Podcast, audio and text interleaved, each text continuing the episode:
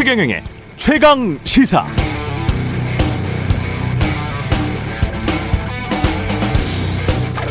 (1973년생) 서울 서초구 경원중학교를 나와서 서울 강남구 압구정동 현대고등학교 졸업하고 서울대 법대 졸업 전에 사실을 패스했습니다. 미국 콜롬비아 대학교 법학 전문 석사, 미 뉴욕주 변호사, 최연소 검사장을 거쳐서 이번에 법무부 장관 후보자에 지명된 한동훈 후보 거주지는 서울 강남구 대치동 타워팰리스 소유한 아파트는 시가로 40억 정도 되는 서울 서초구의 땡땡 아파트고요.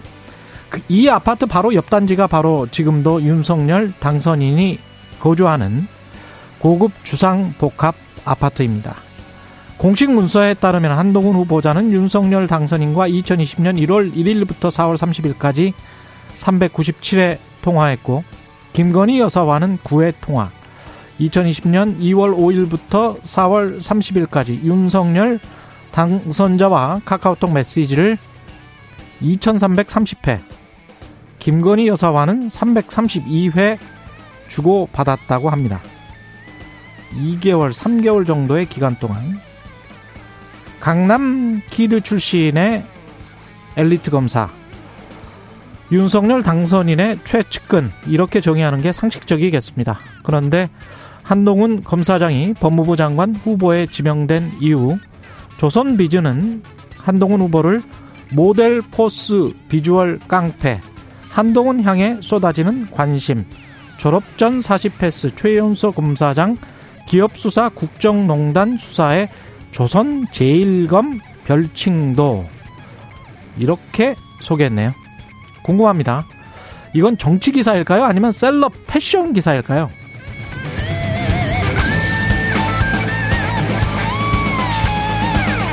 네, 안녕하십니까. 4월 19일 세상에 이익이 되는 방송 최경령의 최강시사 출발합니다. 저는 KBS 최경령 기자고요. 최경령의 최강시사 유튜브에 검색하시면 실시간 방송 보실 수 있습니다.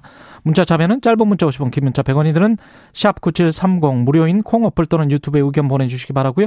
오늘 인터뷰 더불어민주당 윤호중 비대위원장 그리고 더불어민주당에서 추진 중인 검수완박 이른바 검수완박 입법과 관련해서 검사 출신의 이중재 변호사 이야기 나눕니다.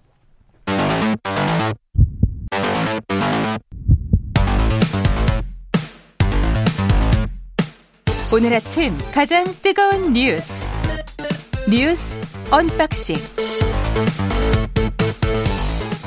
네 뉴스 unboxing 시작합니다. 민동기 기자는 오늘도 안 나왔고요. 예. 김민아 시사평론가 나와 있습니다. 안녕하십니까? 안녕하세요. 네, 예. 고독합니다. 예, 네. 고독하네요. 민동기 네. 기자 빨리 나왔으면 좋겠는데 생각보다 많이 아픈 것 같습니다. 그렇습니다. 예. 뭐 아픈 이유가 또 있겠죠. 예. 네. 그럴 만한 이유가 다 있습니다. 예. 네. 어제 검찰 수사권 폐지를 놓고 문재인 대통령과 김호수 검찰총장 면담 아주 오랜 시간 했습니다. 그렇습니다. 이 어, 김호수 총장이 사표를 내지 않았습니까? 예. 이거에 대해서 오전에 문재인 대통령이 사표를 반려한다라고 했다고 청와대가 음. 밝혔고 그리고 면담을 하자 라고 했습니다. 그래서 오후에 김호수 검찰총장이 청와대 들어가서 70분 동안 면담을 했는데요. 김호수 총장은 검찰 수사 기소 분리 법안 여기에 대해서 우려를 이제 전달을 했고 나름대로의 대안도 이제 전달을 했다라고 하고 음. 문재인 대통령은 그것을 경청했다라고 청와대가 설명을 했습니다. 예. 그 결과로 문재인 대통령의 메시지가 이제 나왔는데요. 예. 이런 내용입니다. 좀 자세히 설명을 해드리면은 검찰의 의견이 질서 있게 표명이 돼야 되고 국회 권한을 존중하면서 검찰총장이 직접 의견을 제출하는 게 중요하다. 이런 노력이 소용없다. 이렇게 생각하지 말고 이럴 때일수록 총장의 중심을 잡아라. 그게 이제 검찰총장 임기제 이유 아니겠느냐 이렇게 했다는 거고 예. 검찰 조직이 흔들리지 않도록 마지막까지 최선을 다하라라고 지시를 했다는 겁니다. 음. 그리고 검찰도 끊임없이 자기 개혁과 자정 노력을 해야 된다. 국민들이 검찰의 수사 능력을 신뢰하는 것은 맞지만 수사의 공정성을 의심하는 것도 엄연한 현실이다. 그리고 강제 수사 기소는 국가가 국가의 가장 강력한 강력한 권한이고 피해자, 피의자가 공정성에 대해서 늘 의문을 가질 수밖에 없고 과거 역사를 보더라도 검찰 수사가 항상 공정했다고 말할 수 없다. 그렇기 때문에 법제와 제도화의 필요성이 얘기가 되는 거다. 이렇게 강조를 했습니다. 그리고 여기 더해서 개혁은 검경의 입장을 떠나 국민을 위한 것이 돼야 한다. 국회 입법도 그래야 한다. 이렇게 얘기를 했다는 거죠. 마지막 문장이 아주 재밌어요. 그렇습니다. 개혁은 검경의 입장을 떠나 국민을 위한 것이 되어야 한다. 국회의 입법도 그러해야 한다. 그렇죠. 이거는 민주당한테 어떤 메시지인지는 제가 보기에는 어제 저 박관천 그 전 청와대 행정관이죠. 그렇습니다. 인터뷰를 했는데 박관천 경정도 수사 기소권 분리의 대의나 명분에 관해서는 찬성. 물론 경찰 출신이어서 그럴 수도 있겠습니다만은 사실은 그 전에 우리가 서너 차례 말씀을 드렸는데 윤석열 당선인도 그렇고 권성동 의원도 그렇고 2019년에는 그 대의명물에는 찬성을 했었거든요. 그런데 국회 입법도 그러해야 한다. 이, 이건 국회 입법도 국민 입장에서 좀 더 정교하고 좀 더 디테일이 강해야 되고 그리고 수준 높아야 되고 그리고 완벽하게 완비된 상태에서 해야 된다. 그런 메시지인 것 같아요. 그렇다면 4월 입법을 바로 처리해야 된다라는 민주당과는 약간 뉘앙스가 다른 것 아닌가? 그런 생각이 드네요. 그래서 이제 언론들의 이제 대체적인 음. 해석은 이게 아무래도 이제 명확하게 문재인 대통령 입장에서는 예. 하지 마라 뭐 이렇게 얘기한다든지 또는 어, 할 거니까 무조건 해야 되니까 검찰은 조용히 있어라 이렇게 얘기할 수 없는 거지 않습니까? 그래서 이제 나온 이제 메시지인데 그러다 보니까 해석들을 좀 해야 되는데 예. 대부분의 언론들은 이런 메시지로 해석을 하고 있습니다. 민주당도 지금 법안이 상당히 이제 좀 성기고 그 다음에 다소 이제 국민의 의견이나 이런 것들이 완벽하게 수렴됐다고 보기는 어려우니 음. 좀이 시간을 갖고 국민들을 설득하고 또 국민에게 결과적으로 미치는 영향이 부정적 영향이 없도록 해라. 예. 그런 좀 어, 말씀하신 대로 좀 이 완전한 법안을 만들어 가지고 완전한 시스템이 갖춰진 상태에서 해라. 이제 이런 취지로 받아들이고 동시에 검찰도 이렇게 막 무슨 뭐 이 집단으로 이렇게 들고 일어나서 뭐 검찰총장이 사표 내고 이런 거 말고 가서 이 민주당을 한번 설득을 해봐라. 검찰총장의 중심이 돼서 음, 본인들의 자성의 노력, 이나 성찰의 노력은 분명히 있어야 됩니다. 그렇죠. 예, 자기 그 쇄신 노력이 있어야 돼요 검찰도. 그래서 검찰과 민주당 양쪽 모두에 일종의 음. 자제를 주문을 하면서 중재에 나섰다 라는 게 이제 일반적인 평가한 것 같은데 근데 이것도 또 이 대통령의 메시지다 보니까 해석을 또이 강조점이 서로 달라요 또 언론들이. 예. 그래서 이 일부 언론의 경우에는 문재인 대통령이 검수한 바안 된다 이렇게 메시지를 냈어야 되는데 음. 어 이게 뭐 양비론에 갇혔다 뭐 이렇게 지금 평가를 하고 있기도 하고 또어 민주당을 말리는 거다 결과적으로는 뭐 예. 이렇게 평가를 하기도 하고 막 엇갈리는 상황인데 음. 어쨌든 대부분의 평가는 중심을 잡았다라고들 보고 있다는 겁니다. 예. 그리고 좀 헛갈리지 않았으면 좋겠는 게 지금 수사 기소권 분리를 하는 이유가 정말 백년 대계를 위해서라면 백년 대계에 맞게 설계를 하는 게 저는 좋을 것 같고요. 그렇습니다. 그리고 수사 기소권 분리를 하는 이유가 검찰을 믿지 못해서 검찰의 정치적 공정성을 믿지 못해서 그거는 그동안에 쭉 제기가 됐고 지금도 제기가 됐잖아요. 그리고 그 이전에 이 지금 민주당이 수사 기소권 분리 법안을 강하게 밀고 나가기 바로 직전의 상황을 염두해 보면 문재인 이재명을 죽이려고 한, 하는 어떤 흐름이 있다. 이걸 지금 주장을 하면서 이렇게 이야기를 한 거잖아요. 민주당이 공공연하게 그렇게 얘기를 하고 그렇죠. 있습니다. 그렇죠. 그러면 그거는 굉장히 정치적인 문제란 말이죠. 그렇죠. 그러면 윤석열 당선인과 민주당과 국회가 국민의힘이 어떤 상호 간에 협정, 약속, 그러면서 수사 기소권 분리를 어 이런 대응 명분을 그 앞으로 한 1, 2년 후에 충분히 검토해서 그쪽으로 원칙적으로는 나가되 어떤 정치적 공정성 문제, 검찰의 정치, 정치적 공정성 문제 하지 말라는 게 아니고요. 무슨 어떤 법이 어떤 불법이든 간에 공정하게 다루라는 게 국민의 지금 요구 아닙니까? 그렇습니다. 그렇죠. 그러니까 김혜경이든 김건희든 뭐 윤석열이든 이재명이든 다 공정하게 다루라는 거잖아요. 그런 차원에서의 어떤 검찰의 공정성이 담보되는 행위들이 뒷받침된다면 합의가 될 수도 있지 않을까. 제가 자꾸 너무 좋은 식으로만 해석하는지도 모르겠지만 아니, 그래야 되는 게 정치 아닙니까? 별로 좋은 좋은 건가요? 모르 이게 결론적으로 예. 말씀드리면은 예. 그러니까 수사권과 기소권을 분리하자라는 얘기가 시작된 것도 예. 검찰이 너무 수사 수사권에 대한 큰 어떤 권한을 갖고 있다. 너무 직접 수사를 많이 한다. 여기서부터 시작이 된 거지 않습니까? 그렇죠. 그러니까 그런데 그것을 이제 이루는 수단으로 법에 음. 법에 있는 검사의 수사와 관련된 것들을 다 없애버리는 방식으로 하는 것이 현실적으로 맞는 것이냐 그러니까요. 이런 의문이 있는 거죠. 맞아요. 검찰의 네. 권한은 네. 줄여야겠는데 음. 지금과 같은 법안으로 할 수 있는 거냐. 그리고 그것 그것과 정치적 공정성과 또 어떻게 그걸 하면 정치적 공정성이 없어지냐, 공정성 논란이 없어지냐. 그렇죠. 그것도 아닌 것 같아요. 저는. 그렇죠. 그렇기도 네. 하고 또 그렇게 했을 경우에 오히려 경찰의 권한이 커진다든지 음. 또는 이제 새롭게 만들어질 예를 들면 중수청 이런 것들의 어떤 예, 실질적인 수사 역량에 대한 문제라든지 그리고 앞으로 뭐 이렇게 조정을 했을 때 수사의 어떤 영역이라든지 권한을 조정을 했을 때 공수처의 사례로 볼 수 있듯이 향후 몇 년 동안은 좀 혼란스럽거나 제대로 수사가 안 되거나 뭐 이럴 가능성들이 있는 거거든요, 실제로. 그리고 그런 상황에서도 중수청이나 경찰이 정치보복 수사를 했다라고 그때 야당은 또 주장할 수 있는 거예요. 그렇죠. 예, 그리고 그런 상황이 또 나올 수 있는 건데. 그렇죠. 근데 이런 정치적인 공정성 논란과 법률적인 수사 기소권 분리를 섞어 가지고 지금 이야기 혼합해서 혼동해서 이야기를 하는 거는 조금 분리해서 이야기를 해야 되지 않나 이거야말로. 그렇습니다. 아마 그래서 예. 그런 고민을 문재인 대통령도 하지 않았을까라고 이제 보는 거죠. 음. 장관 후보자들의 추가 의혹은 계속 나오고 있습니다. 그렇습니다. 이 가장 이제 예. 아, 많은 어, 의혹이 얘기가 되는 정호영 보건복지부 장관 후보자에 대해서 어, 또 이제 보도가 나오고 있습니다. 그래서 이 정호영 후보자와 인연이 있는 경북대 의대 교수들이 2017학년도 정 후보자 딸, 2018학년도 정 후보자 아들 두 사람 다 의대 편입학 심사위원으로 연속으로 들어가서 고득점을 준 게 확인됐다. 음. 이게 이제 더불어민주당에서 밝힌 자료에 의해서 보도가 많이 된 그런 상황인 건데요. 예.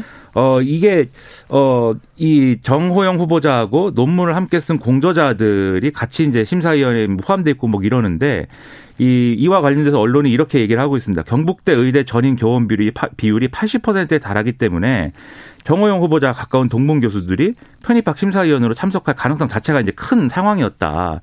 그리고 두 자녀가 아빠가 그 아버지 부친이 근무하는 경북대 의대 편입에 지원한 것 자체가 이해 충돌인 거다. 이런 지적을 음. 같이 하고 있는 상황이어서 이게 추가적으로 또 논란이 커지고 있는데 어제도 뭐 말씀드렸듯이 여기에 대해서 정호영 후보자 측은 이것은 지원자 이름을 가리는 블라인드 방식으로 진행이 된 것이기 때문에 특혜가 있을 수가 없다라고 반박을 하고 있고요. 근데 오늘 경향신문인가요? 그 지원자 이름을 알 수가 있었다며요. 그래서 이제 어 거기에 대해서 SBS 어제 이제 저녁 때 SBS, SBS 그리고 네. 오늘 중앙일보 아. 등의 언론이 보도를 한 게 있습니다. 음. 이게 뭐냐면 정호영 후보자 자녀는 어 의대 편입학 면접 시험 당시에 이름이 이름이 공개진 채 공개된 채로 이 면접이 진행된 것으로 확인이 됐다라는 거예요. 그러니까 응시생의 성과 이름이 다 면접관에게 미리 공개됐다라는 사실이 경북대 관계자에 의해서 확인이 됐다라는 음. 거고요. 그리고 어 중앙일보의 이제 보도 내용 중에는 이런 대목도 있습니다. 이게 경북대 의대의 구술 면접 시험은 36명의 심사위원이 12명씩 세계적으로 나뉘고 다시 3명씩 조별로 4개의 방에 흩어져서 평가를 진행을 하는데 이런 이런 구조라고 이제 돌아가면서 이제 하는 그런 구조기 때문에 특정 학생이 누가 들어왔다라는 것을 심사위원들이 어 나눠서 다 공유할 수 있는 그런 구조였다. 음. 그래서 어 특정 심사위원이 특정 학생을 만날 확률이 결과적으로 따져보면 3분의 1에 달하기 때문에 이게 뭐 의도한다면 얼마든지 누가 왔는지를 알 수 있는 구조였다. 라고 지금 얘기를 하고 있는 거거든요. 3분의 1이었다. 근데 정호영 후보자는 그때 기자회견에서 천문학적 확률이다 이렇게 표현을 했었거든요. 그게 이제 심사위원들이 서로 모르고 음. 각각 어디선가 서로 모르는 상태에서 왔다고 하면 예. 그게 얘기가 되겠지만 앞서 음. 말씀드린 것처럼 사실 다 아는 사이거든요. 게다가 이름을 공개를 해버렸다며요. 그렇죠. 그렇다고 예. 하면은 이름을 이름이 공개된 채 지금 면접 시험이 치러진 거니까. 그렇죠. 상식적으로 병원장이라든지 또는 이제 부원장급의 중요한 어떤 직책을 갖고 있는 경북대 예. 병원에 그런 인사의 자녀가 편입에 어, 좀 응시를 한 것이다. 라고 했을 때 그 사실을 과연 이 사람들이 이 몰랐을까? 몰랐을까? 라는 거에 대한 의문이 생길 수밖에 없고요. 다만 정황을 들어서 이제 정호영 후보자 측은 이게 특혜가 아니다라고 주장하는 부분이 있는데 이 딸의 경우에는 최종 합격자 명단에 이름을 못 올렸다. 그래서 예비 합격 순위가 5순위였다. 그리고 11명이 결혼이 생겨가지고 추가 합격한 사례이다. 즉 특혜라고 하면은 처음부터 당선권 이 합격권으로 했겠지 음. 왜뭐 이렇게 어, 예비 합격자가 됐겠느냐 뭐 이런 논리도 같이 펴고 있는 그런 상황이고 또 어제 말씀드린 이제 어, 이 딸이 만점을 받았던 구술평가 3고사장의 문제에 대해서 다른 만점자도 4명이 더 있었다. 그러니까 이게 어, 특별한 사례는 아니었다라고 또 주장을 하고 있는 상황입니다. 이게 병역 문제도 그렇고 아들의 병역 문제도 2급에서 4급으로 갑자기 떨어져서 사회복무요원으로 되지 않습니까? 이것도 그렇고 이거는 그냥 지난번에 그 굳이 뭐 추미애 뭐 조국 그런 케이스를 들지 않더라도 팩트를 확인하기 위해서라도 그냥 수사를 하는 게 제일 간단할 것 같은데. 그렇습니다. 그래서 예. 를 들면 오늘 동아일보의 경우에는 사설 제목이 이렇습니다. 정호영 후보자 사퇴하고 어, 조사를 받아야 된다. 정호영 후보자가 공언한 예를 들면 음. 교육부 조사하고 그다음에 이제 국회가 지정한 의료기관의 조사가 있는데 예. 이게 뭐 언제 될지도 알 수 없고 결론이 언제 나올지도 알 수가 없으니 지금 본인이 이제 밝히지 못하는 부분에 대해서는 수사를 받는 게 맞다라는 취지거든요. 예. 그리고 국민의힘 내에서도 지금 이 정호영 후보자를 안고 가는 게 맞느냐에 대한 의문이 지금 커지고 있는 그런 상황입니다. 음. 국민의힘 김용태 최고위원이 공개적으로 얘기를 했고요. 거취를 결단해라 예. 이렇게 얘기를 했고 하태경 의원도 이 라디오 인터뷰에서 정무적 판단이 중요하다. 억울해도 자진 사퇴하는 게 맞다라고 했는데 지금 인수위와 그다음에 윤석열 당선인 측의 기류는 어쨌든 인사청문회까지는 가야 된다. 라는 거에 가까워 보이고요. 특히 장지원 당선인 비서실장의 경우에는 기자들에게 이걸 계속 언론이 이제 조국 전 장관 문제하고 비유를 비교를 하고 않습니까? 그렇게 물으니까. 그렇죠. 예. 그 화를 좀 내면서 음. 뭐가 두 사안이 뭐가 같냐. 예, 정호영 후보자가 조작을 했느냐 위조를 했느냐. 뭐가 똑같은지 얘기해 봐라. 막 이렇게 다그치기도 하고 분위기는 어쨌든 계속 가야 된다라는 건데 음. 오늘도 그럴지는 좀 이따가 지켜봐야 될 것 같습니다. 근데 기자들이 수사관이 아닌 이상 기자들에게 정호영 후보자가 조작했습니까? 위조했습니까? 뭐가 똑같은지 이야기해보라. 이렇게 다그치듯이 이야기한, 이렇게 말하는 태도는 좀 이상합니다. 듣기에. 그렇죠. 기자들은 검찰 수사관이 아니에요. 그래서 기자들은 물어볼 수 있는 권한밖에 없는 건데. 그렇습니다. 그래서 아 이거 비슷한 것 같은데 어떻게 생각하십니까? 이렇게 물어봤을 거란 말이죠. 그렇죠. 그러니까 장재원 당선인의 입장에서는 이게 일종의 당선인 비서실장, 네, 당선인 예. 비서실장 입장에서는 조국 프레임이다라는 이제 규정을 하고 음. 그 프레임을 깨는 게 우선이다라고 지금 정치적인 판단을 하고 있는 것 같습니다. 근데 예. 그 프레임의 문제가 아니라 장관 후보자에 맞는 어떤 그러한 도덕성을 갖추고 있느냐의 문제이기 때문에 그렇죠. 이거는 해명할 수 있는 걸 성실히 해명하고 해명이 안 되는 부분에 있어서는 그럼 국민을 어떻게 설득할 거냐 음. 이 문제를 이제 얘기를 하는 게 맞겠는데 결과적으로는 이게 무슨 뭐 프레임이니 아니니 이런 논란으로 가고 있어서 예. 과도하게 좀 정치화되고 있는 부분들도 있는 거죠. 기자들은 똑같이 질문을 누구에게나 할 수밖에 없는 그런 상황인 것 같고요. 예. 이상민 행정안전부 후보자의 아빠 찬스 이거는 뭔가요?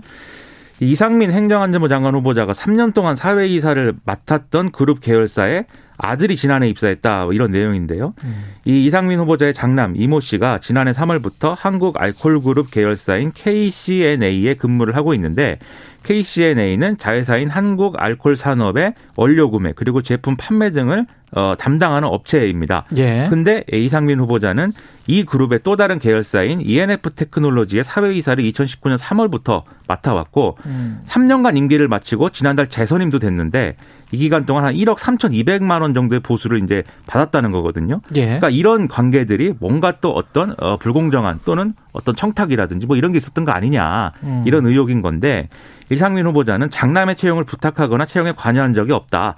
아, 이 기업의 필요 인력과 전공, 경력 등이 부합을 하기 때문에 채용된 거다. 상세한 내용은 청문회에서 얘기하겠다라고 얘기를 하고 있습니다. 한국 알코올 그룹 KCNA라는 회사를 그동안에 들어본 적이 있습니까? 저는 뭐 기업에 별로 관심이 없고 예. 네, 항상 네, 뭐 정치 뉴스 이런 것만 보다 그렇죠. 보니까 이게 잘 들어본 적이 없고 모르 최경영 기자님은 뭐 탐사 보도니까 저처럼 기업 관련해서 꽤 그래도 많이 아, 아는데 저도 처음 들어보는데 이걸 어떻게 이상민 후보자의 아들은 알아서 KCNA에 입사 서류를 내게 됐을까? 이게 저는 궁금할 수밖에 없어요. 이게 만약에 삼성이나 LG다. 그러면 다 내겠죠. 그렇죠. 현대차다 그러면 다 내겠지. 그러니까 뭐 그게 그럴까? 뭐 이렇게 생각이 드는데 아무리 사회이사 그렇죠. 그룹 계열사의 사회이사를 했다고 하더라도 근데 의문을 가질 수 있습니다. 예, 네. 이건 이름도 못 들어본 보통 일반 사람들은 근데 어떻게 알았지? 그렇죠. 예. 어떻게 이런 자리가 났는지 알았을까? 기자들은 이런 회사 이런 회사에 언제 어떻게 지원을 하게 될지 거기에 아빠의 팁 조언이 전혀 없었을까? 그렇죠. 기자들의 의식이 많기 때문에 예. 사회이사를 맡은 아버지가 있으면 예. 뭔가 얘기를 해주지 않았을까. 그리고 예. 아들에게 어 네가 지원하면 음. 어, 뭐잘 될 거야. 뭐 이렇게 한 게 아닐까. 이런 의심을 자꾸 갖는 거예요 기자들이. 상황이 조금 그렇 그래 보여요. 예. 증거는 없지만. 그렇죠. 지, 증거는 없는 예. 거죠, 지금. 뭐 예. 그래서 해명을 잘 해야 될 것 같고. 예. 저 같은 사람들은 상상할 수 없는 일입니다. 아버지가 사회이사인 적도 없고. 뭐, 네. 그 뭐, 예. 참 갑자기 외로워지네요, 또. 예. 자학 개그 좀 하지 마세요. 매일 그 자학 개그를 해요. 그렇게. 슬퍼져서 그렇습니다. 기분이 슬퍼요. 예. 국민의힘, 국민의당은 어제 합당을 했습니다. 국민의힘 이준석 대표하고 국민의당 대표인 안철수 대통령직 인수위원장이 합당을 공식 선언했는데요. 합당 선언문이 있습니다. 여기 네. 보면은 당명은 국민의힘으로 하고 새로운 정강 정책을 제시하기 위한 이런 기구를 만들겠다. 라고 이제 어, 명시했고요. 이게 관련 당내의 의결 절차나 이런 것들을 좀 남겨놓고 있긴 하지만 정치적으로 이제 합당은 이제 완료가 됐다라고 볼 수가 있겠습니다. 그리고 이 발표를 한 직후에 안철수 위원장은 부친이 병세가 위독하다라고 해서 곧장 부산으로 가서 나머지 이제 뭐 질의응답이나 이런 것들은 이준석 대표가 대부분 답을 했는데요. 어, 일단 남는 쟁점들이 있다라고 이제 기자들이 봐서 질문을 했습니다. 국민의당 인사들의 지방선거 공천과 관련된 여러 가지 이제 문제가 있을 텐데 어떻게 합의한 거냐에 대해서 국민의당 측에 이 신청자를 포함해 가지고 4명 이상의 경쟁을 해야 되는 지역은 원래 국민의힘 룰은 50대 50으로 하거든요. 예. 당원 투표 50, 여론조사 50 이렇게 합산을 하는데 100% 여론조사 방식으로 예비 경선을 하겠다. 그리고 음. 3명으로 여기를 추려서 3명 이하인 지역은 본경선 진행하겠다라고 얘기를 해서 예. 이 당원 50%라는 부분에 있어서 국민의당이 불리할 수 있는 요건을 일정 정도 배려했다라고 이제 설명을 하고 있는 상황입니다. 예. 그리고 합의문에 있는 지도부 구성 등에 대해서는 국민의당 출신 지명직 최고위원 2명을 추가한다. 그리고 여의도 연구원의 부원장을 국민의당 인사로 임명하겠다는 뜻이다라고 이제 설명을 했고요. 뭐 고용 승계 이런 문제를 놓고 어 이준석 대표는 당직자 승계 후에 역량을 확인해서 처우를 보장하겠다라고 음. 이제 언급을 해서 일단 승계 이 처우는 승계는 하는데 예. 처우는 이후에 국민의힘의 기준에 따라서 이제 하겠다라는 취지로 설명을 했습니다. 그래서 뭐 회사처럼 몇 급이 있겠죠. 그렇죠. 예. 그래서 대부분의 이제 쟁점은 합의가 된 걸로 보이는데 다만 국민의당 측에서 완전히 만족하고 있는 그런 상황은 아니어서 음. 예를 들면 광역 이 광역 비례대표 후보라든지 그렇죠. 이런 걸. 놓고는 경쟁적인 어떤 아, 그런 절차를 거치지 않는 부분에 대해서는 어. 일종의 이제 지분 보장이나 이런 것들을 여전히 요구하는 상황이어서 뭐 불씨는 남아 있는 거 아니냐 이런 평가가 나오고 있습니다. 예. 그리고 김진태 의원 강원지사 후보 공천했다 컷오프 됐었는데 재심 신청이 받아들여졌습니다. 그렇습니다. 이게 이제 김진태 전 의원이 강원지사 후보로 이제 좀 경선을 치르고 싶었는데 황상무 어, 전 KBS 앵커가 예. 강원지사 단수 후보로 결정이 돼서 이 황상무 전 앵커는 윤석열 대통령 당선인의 토론 준비를 담당하는 등 캠프 인사 아니겠습니까? 맞습니다. 그래서 이게 윤심 논란 이렇게 커진 건데요. 음. 일단 논란이 되니까 아, 이 국민의힘 공천관리위가 김진태 후보가 5.18 또 불교 관련 문제 발언에 대해서 대국민 사과를 하면은 다시 논의해 볼 수도 있다라고 입장을 냈거든요. 예. 그러니까 김진태 후보가 어, 그러면 사과를 하겠다. 음. 아, 저도 어려운 상황이 돼서 상대방의 처지를 미처 살피지 못했다. 후회된다라고 했는데 이 문제 발언이라는 거는 5.18 북한군 개입설 그리고 조계사 경찰 투입을 주장한 것 등이 해당을 합니다. 예. 여기에 사과를 하면서 그럼 강원지사는 경선을 해라 음. 이렇게 이제 바뀐 거예요 내용이. 예. 근데 이게 단지 사과를 하면은 그럼 바꿔주는 거냐 이런 의문이 좀 생기실 수도 있는데 그렇다기보다는 지금 더불어민주당에서 이광재 의원이 출마할 경우에는 그렇죠. 김진태 전 의원은 좀 오차 범위 내에서 경쟁이 가능할 것 같은데 맞습니다. 황상무 전 앵커는 상당히 뒤진다. 그게, 이런 그게 이제 각종 여론조사의 결과니까. 그렇죠. 예. 이런 것 때문에 그걸 고려해서 이제 좀 김진태 전 의원에게 길을 열어준 거 아니냐. 음. 이제 이런 계산인 건데요. 근데 이 여기뿐만이 아니라 국민의힘 곳곳에서 윤심 관련 논란 벌어지면서 공천 못 받은 사람들이 무소속 출마한다든지 이런 상황들이 지금 이어지고 있거든요. 아, 그래요? 그렇습니다. 어디가 그렇습니까? 지금 울산시장 후보 공천과 관련돼서 예. 삼선 시장을 지낸 박맹우 전 의원의 경우에는 아. 어, 이게 컷오프가 됐습니다. 그래서 무소속 출마를 강행하겠다라는 입장인데 국민의힘은 원래 이제 삼선 이상 도전하는 사람들은 컷오프 하는 거다라고 음. 얘기를 하고 있습니다만 이것도 이제 윤심 논란 뭐 이렇게 얘기가 되고 있고 또 대전시장 공천 과정에서도 여론조사상 높은 지지율을 기록했던 박성효 전 시장이 컷오프된 것도 예. 뭐 이런 비슷한 얘기가 나오는 데다가 경선 붙는 지역에서,도 윤심 논란은 계속 있는 거잖아요. 경기도지사 아, 이 경선도 그렇고 음. 그러다 보니까 앞으로도 내부의 쟁점이 계속 될 것이다라고 얘기가 나오고 있습니다. 민주당은 경기지사 경선을 결선 투표하기로 했고요. 예. 그렇습니다. 지금 김동연 전 경제부총리, 안민석 의원, 염태영 전 수원시장, 조정식 의원 간 4파전을 치르기로 일단 확정을 한 상황인데 어, 경선을 권리당원 50%, 안심번호 선거인단 50%를 반영을 해서 국민 참여 경선으로 진행한다라는 거고요. 1차 경선에서 과반 득표자가 없으면 결선 투표를 진행한다라는 겁니다. 예. 근데 이게 현실적으로 지금 음. 김동연 전 부총리의 후보 적합도가 여론조사상 높게 나오고 있기 때문에 결선 투표가 사실상 반 김동연 단일화의 어떤 트리거로 작용을 할 음. 것이다라는 정치적인 분석들이 또 나오고 있는 상황입니다. 결선 투표 하느냐 마느냐 그러니까 예. 결선 투표를 하기로 했는데 하기로 했는데 결국은 이 결선 투표를 통해서 안민석, 염태영, 조정식 후보 간에 반 김동연 주자를 가리는 그런 음. 절차가 될 것이다라는 거죠. 뉴스 unboxing 김민아 평론가였습니다. 고맙습니다. 고맙습니다. KBS 1라디오 최경영의 최강시사 듣고 계신 지금 시각 7시 46분으로 향하고 있습니다.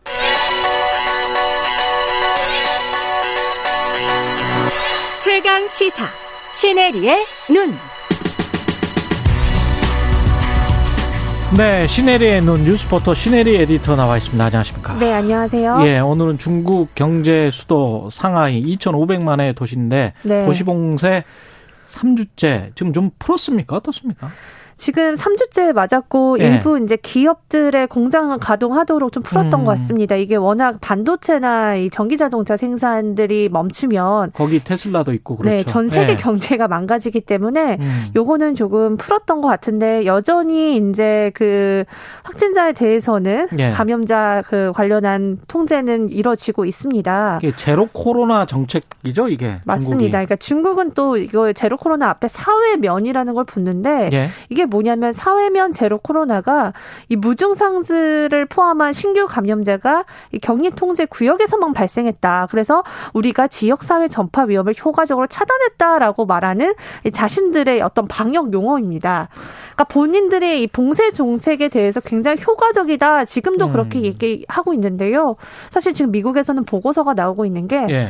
지금 이 봉쇄는 전혀 효과적이지 않다. 이렇게 계속 봉쇄한다면 이게 과연 차단이 되지 않을 것이고 예. 결국 중요한 건 백신과 치료제다라는 얘기를 하는데요. 예. 제가 지난번에 한번 살짝 말씀드렸죠. 지금 중국이 이렇게 봉쇄를 할 수밖에 없었던 이유는 예. 이 자체 백신의 변이 효과가 떨어지기 때문입니다. 그러니까요. 네. 중국을 믿을 수가 없는 게 2020년 네. 이후에 지금 상하이에서 이렇게 도시 봉쇄를 하고 이 난리가 났는데 네. 처음으로 사람이 죽었다. 네. 이렇게 지금 발표를 했잖아요, 최근에. 그렇습니다. 네. 그 발표도 사실 뭐 신뢰 뭐, 가능할지는 모르겠습니다. 이거는. 지금 예. 나오고 있는 데이터가 뭐 2만 명 이상 상하이에 지금 감염이 됐다고 하는데 예. 우리나라도 겪었듯이 변이의 속도는 굉장히 빠르지 않습니까? 오미크론 이거 진짜 대단하잖아요. 네. 그리고 예. 무증상 감염자도 사실상 굉장히 많고요. 우리나라는 음. 굉장히 이 접종 플러스 검사를 굉장히 국민들이 잘하는 그렇죠. 그런 국민성을 갖고 있는데 네. 사실 중국은 지금 어떻게 될지는 잘 모르겠습니다만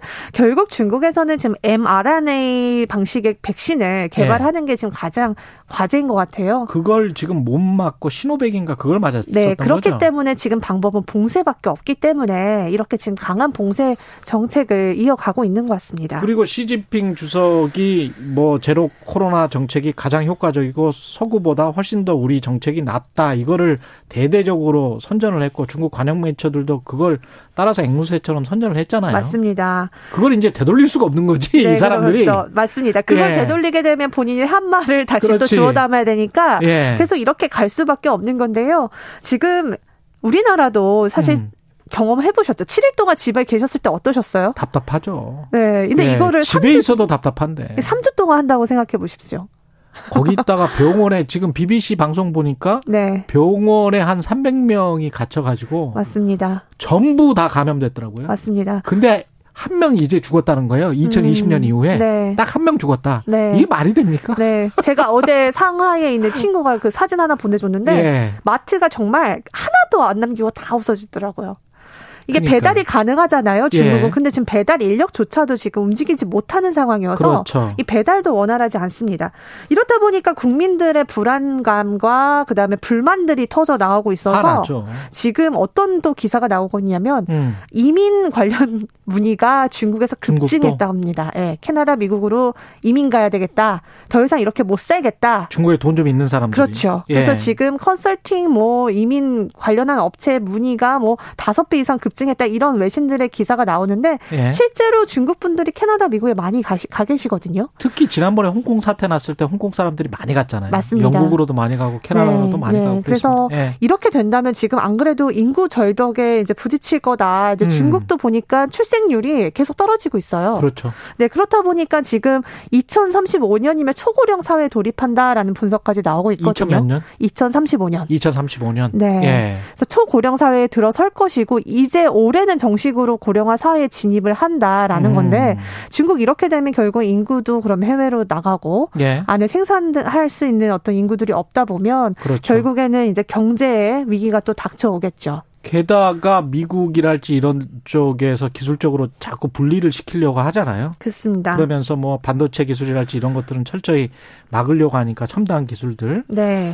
성장률이 아무래도 떨어질 수밖에 없겠는데. 네, 맞아요. 그래서 예. 얼마 전에 나온 1분기 국내 총생산 GDP를 봤더니 작년 동기 대비 4.8% 증가했는데 물론 이 헝다 사태 충격으로 작년 4분기에는 4.0%였으니까 이것보다 높았지만 연간 목표치가 5.5%였습니다. 예. 여기보다는 이제 어 미달이 된 거죠. 4.8%? 네, 예. 맞습니다. 그래서 이 3월의 소비 지표 좀 보면 이 식품 판매는 급증했는데 음. 귀금속과 의류, 자동차 이런 당장 필요하지 않은 비필수 소비가 굉장히 많이 위축이 됐어요. 예. 지금 중국도 계속 그 돈 풀기 혼자 하고 있잖아요. 예. 지금 다른 나라들은 다 긴축으로 가고 있는데 중국은 어, 중국은 나홀로 완화로 가고 있는데 음. 문제는 그만큼 어렵다는 거죠. 맞습니다. 예. 그렇게 돈을 풀고 있지만 정작 사람들이 경제 활동을 못 하니까 음. 소비가 이루어지지 않고 있습니다. 내수가 돌아가지 않아요. 네. 그래서 내부에서는 돈을 아무리 풀면 뭐하냐. 음. 사람들이 이렇게 가다 놓고 공장도 가동. 못하게 하는데 라면서 지금 외부에서도 굉장히 아, 이런 지적들이 나오고 있는데 그래서 그런지 어제 바로 이제 반도체와 자동차 관련한 이 중점 기업들은 생산을 좀 재개하게 풀어준 것 같습니다. 그 전 세계 금융 투자자들 눈에는 어떨까요? 지금 뭐 블랙록이나 이쪽은 계속 투자하겠다 이렇게 지금 연, 연초에 발표를 했었는데 네. 이탈하는 조짐도 보입니다. 다른 그렇습니다. 자본들은. 예. 네. 지금 글로벌 투자자들이 중국을 좀 이탈하는 그런 음. 흐름이 보이는데 일단 이 중국 정부의 독단적인 행정이 가장 또 문제고요. 또 최근 음. 러시아와의 밀월 관계들이 이제 파악이 되면서 그렇죠. 러시아와 연결돼 있는 기업에 대한 투자를 조금 아 지금 취소하고 있는 상황입니다. 그래서 노르웨이 국부펀드 케이스가 예를 들 수 있겠는데 음. 여기가 음. 중국의 인권 유린 문제 때문에 이 리닝이라는 중국 스포츠 브랜드 투자를 취소했습니다. 예. 이게 굉장히 좀 핫한 뉴스였고요. 또 영국의 투자 회사도 이 디디 출신인 알라 알리바바의 예. 지분을 전부 매각을 했어요. 음. 이때 주가가 좀 출렁거렸는데 지금 이 이유는 중국 정부가 이렇게 기, 개별 기업에 너무 지나치게 개입해서 맞아요. 주주 이익을 침해한다는 게 이제 주된 이유입니다. 중국도 굉장히 힘들군요. 러시아 쪽으로부터 아마 석유를 전체 석유의 한 15%인가를 수입을 하잖아요. 맞습니다. 사우디 다음으로 러시아가 많아서 러시아와의 밀월 관계를 깰 수도 없는 상황인데 네. 서방에서는 그걸 자꾸 요구를 하는 거지 않습니까? 그렇습니다. 네. 시진핑이 삼연임을 하려고 하는데 이게 쉽지 지난번처럼 아주 쉽지는 않겠습니다. 네. 근데 예. 올 가을에 이제 3년이 확정하고 있어서 지금 이렇게 봉쇄를 또 강하게 하는 거거든요. 그렇죠. 결국엔 경제가 중요한데 자신들이 생각하기에는 코로나19가 더 확산되면 이 경기 부양책이 무용지물이 되니까 음. 이렇게라도 하는 건데 지금 내부에서 나오는 말은 산 연임은 할 것 같긴 하나 음. 이 내부의 어떤 지지도가 굉장히 약화될 것이다. 그러면 이번에 암을 연입을 하더라도 그 다음번 정권은 어떻게 될지 그렇죠. 모른다. 이런 이야기가 나오고 있습니다. 성장률 떨어지면 또 실업률이 올라가기 때문에 네. 중국은 실업률을 꼭 봐야 돼요. 네, 정치적으로 맞습니다. 긴장 관계가 그러니까 국민들하고의 긴장 관계가 형성되는 거는 실업률입니다. 실업률이 2020년 예. 5월 이후 지금 최고치기 때문에 예. 여러 가지로 국민들의 불만이 가중되고 있는 상황입니다. 여기까지 하겠습니다. 시네리의 눈이었습니다. 고맙습니다. 감사합니다.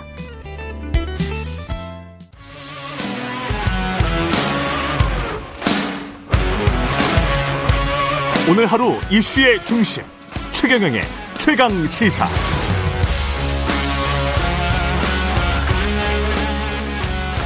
네, 종호영 한동훈 후보자를 둘러싼 윤석열 정부 첫 내각, 내각 검증 논란부터 검찰 수사권 폐지 법안 처리 둘러싼 충돌까지 국회 그야말로 전운이 감돌고 있습니다. 지금부터는 더불어민주당 윤호중 공동 비대위원회 위원장으로부터 현안에 대한 입장 자세히 들어보겠습니다. 안녕하세요, 위원장님.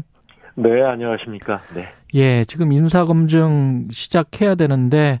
네, 그렇습니다. 예, 정호영 후보자도 그렇고, 뭐, 한두 가지가 아니어서요. 정호영 후보자 같은 경우는. 네, 뭐, 정호영 후보자뿐만 아니라. 예. 어, 한동훈 법무장관도 마찬가지고요. 예. 또, 어, 교육부 장관.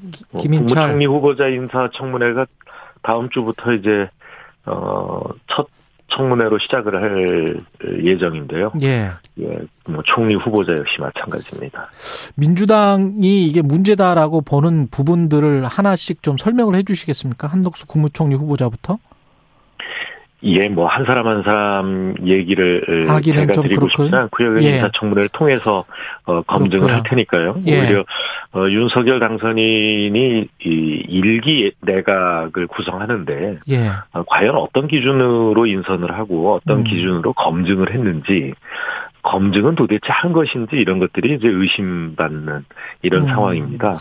어, 그대로 이제 그 윤석열 그 당선인이 어, 검찰총장 할 때 선택적 정의, 선택적 공정 뭐 이런 것들을 했던 것처럼 음. 어 그냥 나와 가까운 사람, 나를 지지해주고 그 어, 그동안 나와 잘 지낸 사람들은 별 문제 없고 아주 좋은 사람이다.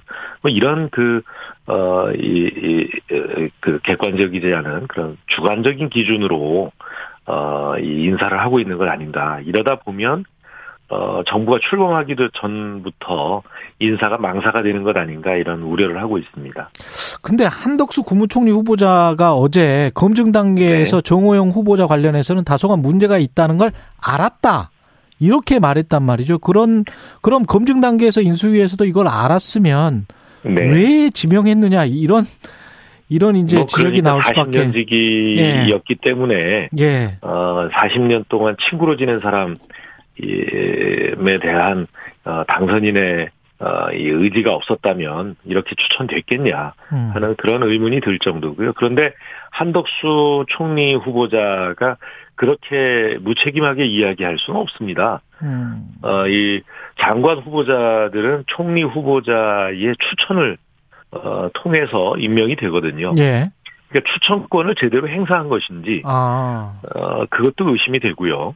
그렇게 되네 과연 이제 예. 뭐 지금 그 정우영 어 복지부 장관 후보자에 대해서는 어뭐그 자녀의 이저 어, 학력과 관련해서 예. 뭐 입시 문제 예. 네네 네 이런 것들도 계속 나오고 있고요. 또 그뿐만 아니라 어, 이 어, 그, 뭐, 병역과 관련해서도 의혹이 그렇죠. 제기되고 있지 않습니까? 예. 그래서 이, 어, 한덕수 후보자가 어, 그야말로 본인이 이야기했던 것처럼 뭐 책임 총리 또는 뭐, 어, 이런 역할을 제대로 하겠다라고 하면 이런 분을 추천하면 안 되죠. 안 음. 되었죠. 음, 네. 앞으로 그야말로 어, 총리가 되시더라도 허수아비 총리가 되는 것 아니냐. 어, 또 과거에 봤던 것처럼 대독 총리 되는 것 아니냐. 이런 분을 과연 총리로 어, 이, 어, 이 인준을 해드려야 되는 것인지, 네. 뭐 이런 것조차 의문이 들 정도입니다. 근데 윤석열 당선자는 부정 에펙트가 확실히 있어야 한다 이렇게 이야기를 했다고 하고 장재원 비서실장은 이게 조국 사태와 뭐가 같냐 비슷한 게 있으면 얘기를 해보라 그러면서 이제 발끈했다 이런 보도가 네, 나왔어요. 네. 아, 이미 뭐 그 언론을 통해서도 밝혀지고 있지만 네. 어, 병역 증명서에도 허위 기재가 돼 있고요. 그 다음에 이제 그 입학 사, 사정을 거쳤겠으며 편입을 했죠. 편입했겠지만, 일테면 그, 뭐, 학부생으로서, 어, 이 아르바이트 한 거를 뭐, 이 연구원으로 기재를 한다든가, 뭐 이런 것들이 다 사실상 그 사문서 위조이고, 공사문서 위조이고 이런 것인데요. 예.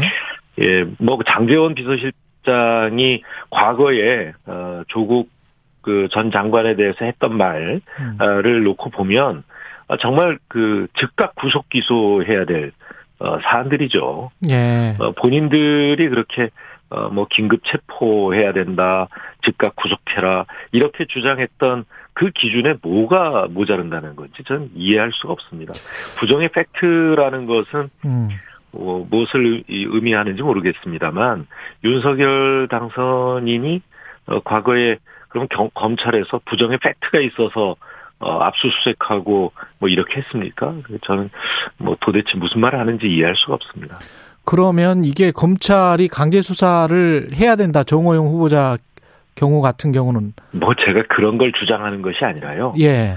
그러니까 과거에 검찰에서 그렇게 어, 이 70여 차례 압수수색하고 음. 어, 이 기소했던 그런 기준을 놓고 봤을 때 어디에서 빠지냐 이거죠. 장재원 비서실장은 눈이 없습니까? 귀가 없습니까? 음. 한동훈 법무부 장관 후보자는 최측근이라는 게 문제가 되는 건가요? 어, 최측근이기도 하고요. 예. 그 다음에 사실상 그 검찰의 봐주기 수사로 음. 어, 검은 유착 사건은 뭐 이 그냥 불기소를 해버린 거 아닙니까? 예. 지금 이제 어 한동훈 내정자가 어이 그 했던 행동이나 이런 것들을 보면 뭐 압수수색 방해 또어이그 어, 핸드폰에 예, 어, 이 비번을 비밀번호. 내놓지 않아서 예. 비밀번호를 내놓지 않아서 사실상 뭐 그 이 혐의를 벗어난 거나 다름없지 않습니까? 법꾸라지라는 음. 말도 있고요. 예. 이렇게 그 이, 이 검찰 어, 본인 자, 자신들의 수사였는데, 예.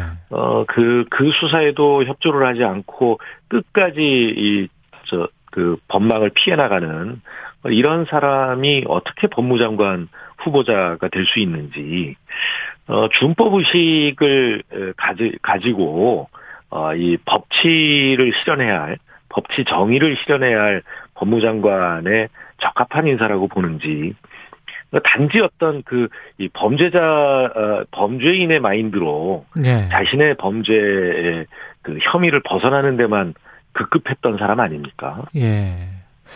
그 한동훈 자라고 보지 않습니다. 예. 오히려 그 오히려 이 그런 그이저 도움을 받았었기 때문에 한동훈 후보자가 법무부 장관이 되면 음. 무소불위의 권한을 어, 쥐고 그 대통령의 측근으로서 심지어는 이제 소통령 아니냐 뭐 이런 얘기까지 나오는데요. 이 검찰공화국을 완성하는 이 그런 그 이 키맨이 되지 않겠냐 이런 아, 이 의혹을 사고 있는 것이죠. 한동훈 후보자 인사청문회는 하실 거죠? 보이콧 한다는 이야기가 또 있어서 보이콧은 검토돼 본 적도 검, 없고요. 검토돼 본 적은 없다. 예, 예, 예 발언도 어, 좀 왜곡돼서 전달이 된 것으로 아, 그렇게 알고 있습니다. 그렇군요. 지금 인사청문회 통해서 어떤 부분들이 가장 중요하게 짚어져야 될까요? 이걸로 당연히 그 어, 장관 후보자들의 예. 어, 이그 어, 능력, 어 이그 적 적임자로서의 그런 능력을 가지고 있는가, 예. 아, 기본적인 어떤 이 국정의 철학을 가지고 있는가, 아, 이런 것들과 함께 음. 어, 이 우리 국민들이 가지고 계신 이 도덕성에 대한 기본적인 기준을 음. 충족시키는가 뭐 이런 부분들 어, 함께 어, 이 검증을 해야 된다고 봅니다. 예. 검찰의 수사권 폐지와 관련해서는 민주당은 처리를 이달 안에 하겠다라는 입장에는 변함이 없는 겁니까? 네, 변함이 없습니다. 그 국민의힘 같은 경우에는 이게 검수완박법이 통과되면 죄인 대박 국민 독박이다. 뭐 경찰이 중국 공안처럼 무소불위가 된다. 이렇게 주장을 하잖아요. 저희는 그, 어, 이 검찰이 가지고 있는 수사권을 모두 검찰에 다 넘겨야 된다라고 하는 그런 주장을 하고 있는 것도 아니고요. 예. 어, 저희 기본적으로 이 검찰의 수사권과 기소권이 전부 주어지다 보니까 예. 어, 또 어, 이 다른 나라 검찰의 경우에는 수사권을 법적으로 이, 그, 이, 저, 가지고 있다고 하더라도 실제 수사를 하는 검찰은 거의 없습니다. 근데 우리나라처럼 어, 거의 지금 한 8천 명 정도의 검찰 직원이 있는데, 예. 어, 검사는 한 2천 명 되고요. 실제로 검사 1인당 2명, 3명의 이 수사 인력을 가지고 예. 이렇게, 어, 이 막강한 수사력을 가지고 있는 검찰은, 어, 전 세계에서 찾아보기 힘듭니다. 어, 이런 것들이 결국 어, 이, 그, 검찰을 무소불위 권력을 만들게 했고요. 견제받지 예. 않는. 그리고 그거, 그것 때문에 사실상 법률 시장 자체가 왜곡되고 있습니다. 어, 우리가 이제 어떤 뭐 검찰의 수사를 받는다든가 아니면 기소가 되면 제일 먼저 변호사를 찾게 되는데 변호사 찾을 때, 뭐, 인맥, 뭐, 저, 학연, 지연 이런 것들을 찾게 되지 않습니까? 예. 어, 이 우리 국민이 정당한 법률 서비스를 찾는 것이 아니라 어떻게 하면 그 이 검사, 담당 검사 또는 담당 판사에게 줄을 댈 수 있는지 이것부터 찾게 되고 그렇게 어이 이, 저, 줄을 가지고 있는 사람들이 전관으로 예, 예우를 받으면서, 뭐, 막대한 그, 이, 어, 수입을 올리고 있는 것, 예. 수입료를 받고 있는 것, 이런 것들 우리가 다 잘 알고 있습니다. 이런 폐단을 어, 이번에 근절해야 된다는 것이고요. 그렇기 때문에 권력을 한 기관에 집중할 것이 아니라 나누고 분산시켜야 됩니다. 그래서 음. 서로 견제하고 어, 또 균형을 어, 찾을 수 있도록 만들어서 억울한 그 인권 침해를 받는 그런 국민이 없도록 피해자가 없도록 만드는 것이 이번 우리 당이 어, 추진하고 있는 검찰 개혁의 어, 그 기본 목표이기 때문에요. 예. 경찰의 모든 권한을 갖다 주겠다는 것이 아닙니다. 수사권도 예. 경찰뿐만 아니라 다른 기관을 설립해서 어이 지금 이제 공수처도 있으니까요. 한국형 FBI, 예, 네, 뭐 한국형 FBI, 이 뭐 이런 것들을 해서 서로 견제가 되도록 어, 이렇게 또 경쟁이 이루어질 수 있도록 음. 이렇게 만들자는 게 저희 기본적인 구상입니다. 근데 민주당이 당론으로 채택하기는 했습니다만은 뭐 네네. 조홍천 의원, 김혜영 전 의원도 그렇고 내부에서 왜 시점도 그렇고 조금 더 논의를 해봐야 된다. 내용이 완벽하지가 않다. 이런 이야기들. 그 다음에 이제 위헌 논란들. 법조계에서 제기가 되고 있는 것들. 그 다음에 이제 저는 그런. 네, 우선 위헌 논란이라는 예. 것은 말이 안 됩니다. 말이 안 된다. 그러니까 예, 예. 검사가 영장 청구를 할 수 있다라고 하는 게. 예. 그러니까 검사위에서 검사가 청구한 그리고 법원이 발부한 영장에 의하지 않고는 어, 이 국민의 기본권이 제한될 수 없다는 것이거든요. 인신, 그러니까 신체의 자유라든가. 예. 어, 이, 저, 그 주거의 자유. 이런 것들이 침해되지 않는다 라고 하는 것인데 그것은 검사의 수사권을 규정한 어, 헌법 조항이 아니라 그것은 국민의 기본권을 어, 이 자유권을 어, 규정하기 보장하기 위한 어, 이그 그, 이 규정입니다 조항입니다. 예. 그렇기 때문에 그걸 위헌이라고 이야기하는 것은 그건 어불성설이고요. 예. 어, 그리고 저희가 지금 그 논의하고 있는 어이 어, 검찰 개혁안은 현재의 검찰 제도, 현재의 사법제도 어 와 비교하면 어, 정말 그, 이, 하늘과 땅 차이에, 어, 이, 그야말로 후진국 저 발끝에 있는 제도를 적어도 선진국 수준으로 끌어올리는 음. 그런 그 개혁이지, 그 비교할 일이 아닙니다. 그 어제 예 어제 저 예. 김호수 예. 검찰총장과 문재인 대통령이 만나서 청와대가 네. 밝힌 입장이 있는데 거기 마지막 문장이 이렇게 돼 있어요. 네. 개혁은 검경의 입장을 따라 국민을 위한 것이 되어야 한다. 국회의 네. 입법도 그러해야 한다. 그러니까 국민을 위한 것이 되어야 한다. 이거 이게 이제 원론적인 이야기인데 이게 아주 마땅하고 타당 그러니까 당연한 말씀을 하신 겁니다. 어, 떤 걸 의미한다고 보세요? 제가 아까 말씀을 드렸지 않습니까? 그러니까 이저 어, 검찰 또 경찰 이 수사기관은 모두 권력기관인데 예. 이 권력기관의 어, 이, 그, 과도하게 권한이 집중되어서, 음. 그 모든 권한을 틀어지고 있기 때문에 발생하는 여러 문제점들이 있었는데, 그 피해는 전부 국민이 입고 있습니다. 그러니까 예. 법률 생활을 해야 되는, 어, 이 국민들이 어, 피해를 입게 되고, 그렇게 되기 때문에 이 억울한 피해자가 나오고요. 그러니까 이 범죄자로 의심을 받게 되면, 음.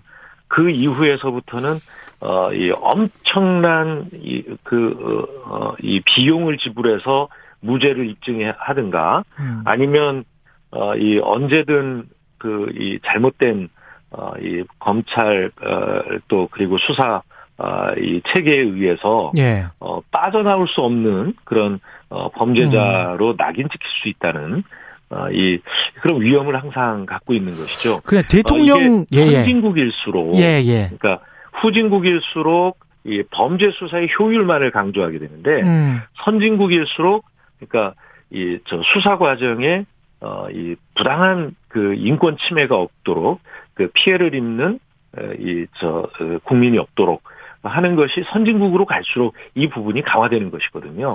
지금까지 우리는 범죄의 이 수사라고 하는 효율성만을 강조해 오다 보니까 음. 검찰이 모든 것을 쥐고 있었죠. 알겠습니다. 대통령께서 말씀하신 것도 예. 어, 검찰과 검, 경찰 사이에 권한을 조정하는 문제가 아니라 예. 어떻게 해야 궁극적으로 국민의 권익을 지키고 국민의 인권을 지키느냐 이 기준으로 검찰 개혁을 해달라라는 주문을 하신 것입니다. 그런데 그 시기는 그래도 국회가 입법을 할 때 국민을 위한 것이라면 시기는 네. 조금 조정해야 되지 않나 이런 뉘앙스가 깔려 있는 거 아닐까요? 시기 조정의 문제는 아니라고 봅니다. 아 그래요? 지금 시기는 어 정권이 교체되는 시기이긴 한데요. 예. 그러니까 이, 이 어, 윤석열 당선인이 어, 이 검찰 출신이기 때문에 어, 사실상 검찰이 가지고 있는 그 무소불위의 권한을 음. 조금도 양보할 생각이 없는 예, 결국 음. 검찰주의자 대통령이기 때문에 예. 어, 검찰 개혁이 어, 이 정권이 바뀌고 나면 5년간 불가능하다라고 음. 하는 어, 이 판단에서 어, 추진을 하고 있는 것입니다. 이게 절차적으로 이게 가능할지 그 박병석 국회의장이 지금 큰 변수로 떠올랐는데 협조를 얻을 수 있, 을지 어떻게 생각하세요? 마지막으로. 박병석 국회의장 어뭐 뿐만 아니라 예. 어 국회에 어 이 그 양식을 가지고 계신 예. 어 많은 분들께서 어이 검찰 개혁의 필요성에 대해서 어이 그 인정을 하고 있기 때문에요. 음. 어 지금 뭐 정의당도 마찬가지입니다. 정의당도 예. 어, 이 몇 가지 문제에 대해서, 어, 그, 어, 이 문제 제기를 하고 있는 것이지, 네. 검찰개혁 그 자체를 반대하고 있지 않습니다. 음. 어, 그래서 그런 부분들은 충분히, 어, 토론을 통해서, 논의를 네. 통해서, 어, 이, 그, 그 의견을 모아가 나갈 수 있다고 생각하고요. 박병석 예. 국회의장님도, 어, 국회의원들의 이런, 어, 이 의견을, 어, 어, 수용을 하실 것으로 그렇게 생각하고 있습니다. 서울시 그 전략공천 같은 경우에 경선을 네네. 하는 겁니까? 어떻게 되나요?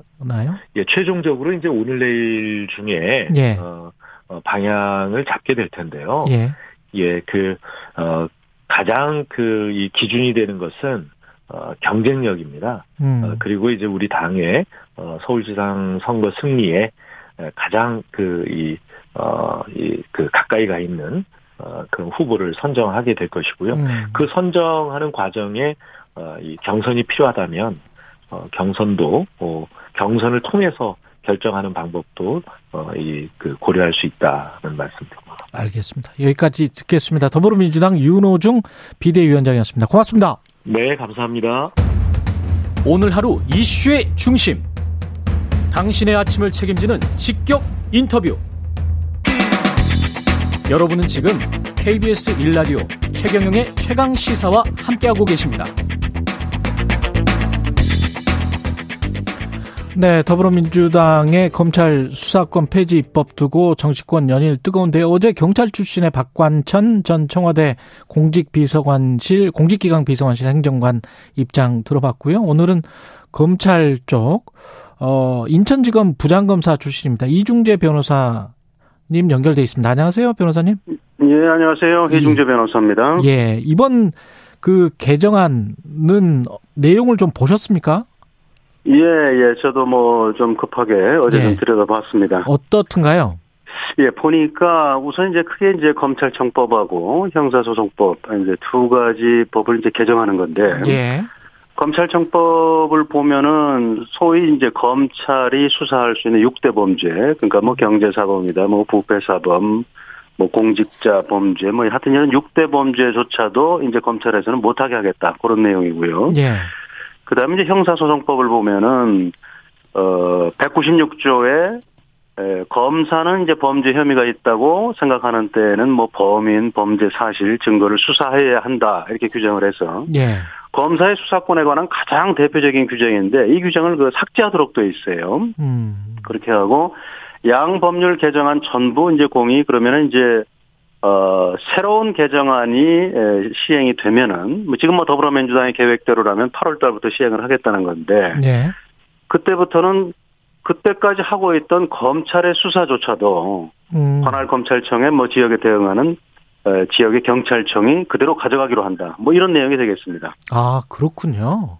지금 기존에 하고 있던 것도 관할 지역의 경찰청이 그냥 가져간다? 그렇습니다. 그러니까 뭐 아예 뭐 검찰은 뭐 수사에 관한 한, 아. 뭐 완전히 손을 떼라 이런 내용입니다. 보안 수사권 요구도 없어요?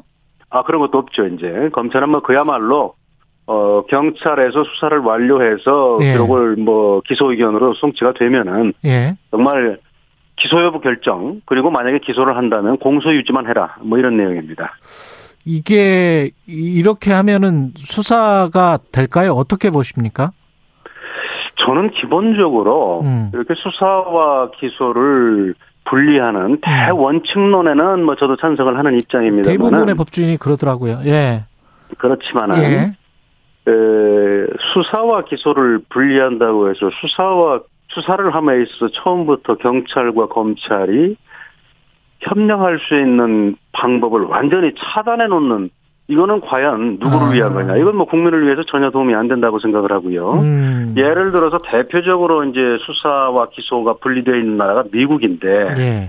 미국 같은 경우 수사 초기부터 검사와 경찰의 유기적인 협조가 이루어지고 그렇기 음. 때문에 이제 법률가인 검사가 어떤 증거를 수집해야 되고 이 사건에 있어서는 어떤 방향으로 나가야 되고 이런 의견을 제시하고 아 경찰은 또 그 의견을 받아서 수사를 하는 거거든요. 예. 그래서 여러분들 제가 뭐 미국 CNN 방송 같은 경우 보면은 국민의 이목을 끄는 사건이 발생하면 검사하고 경찰관이 같이 나와서 언론에 브리핑을 해요. 예, 예. 그, 그런데 우리나라는 지금 완전히 개정안에 의해서 완전히 수사하고 기소를 별개로 보고 그냥 뭐 완전히 차단을 해놔가지고 네. 아예 협력할 수 있는 길이 없는 겁니다. 이렇게 그 민주당이 법안을 내놓은 이유는 뭐라고 생각하세요? 내놓은 이유는 표면적으로는 그동안에 검찰이 많이 잘못했기 때문에 예. 이걸 정말 이런 걸 시정하고 궁극적으로는 국민의 인권 보장을 위한 거다 이렇게 얘기를 하고 있습니다만은 예. 그 이런 법 개정안을 추진하는 시기에 비추어 보면은 음. 속마음이 과연 뭐냐 이런 의심이 들 수밖에 없는 거죠. 음. 한번 생각을 해보자고요.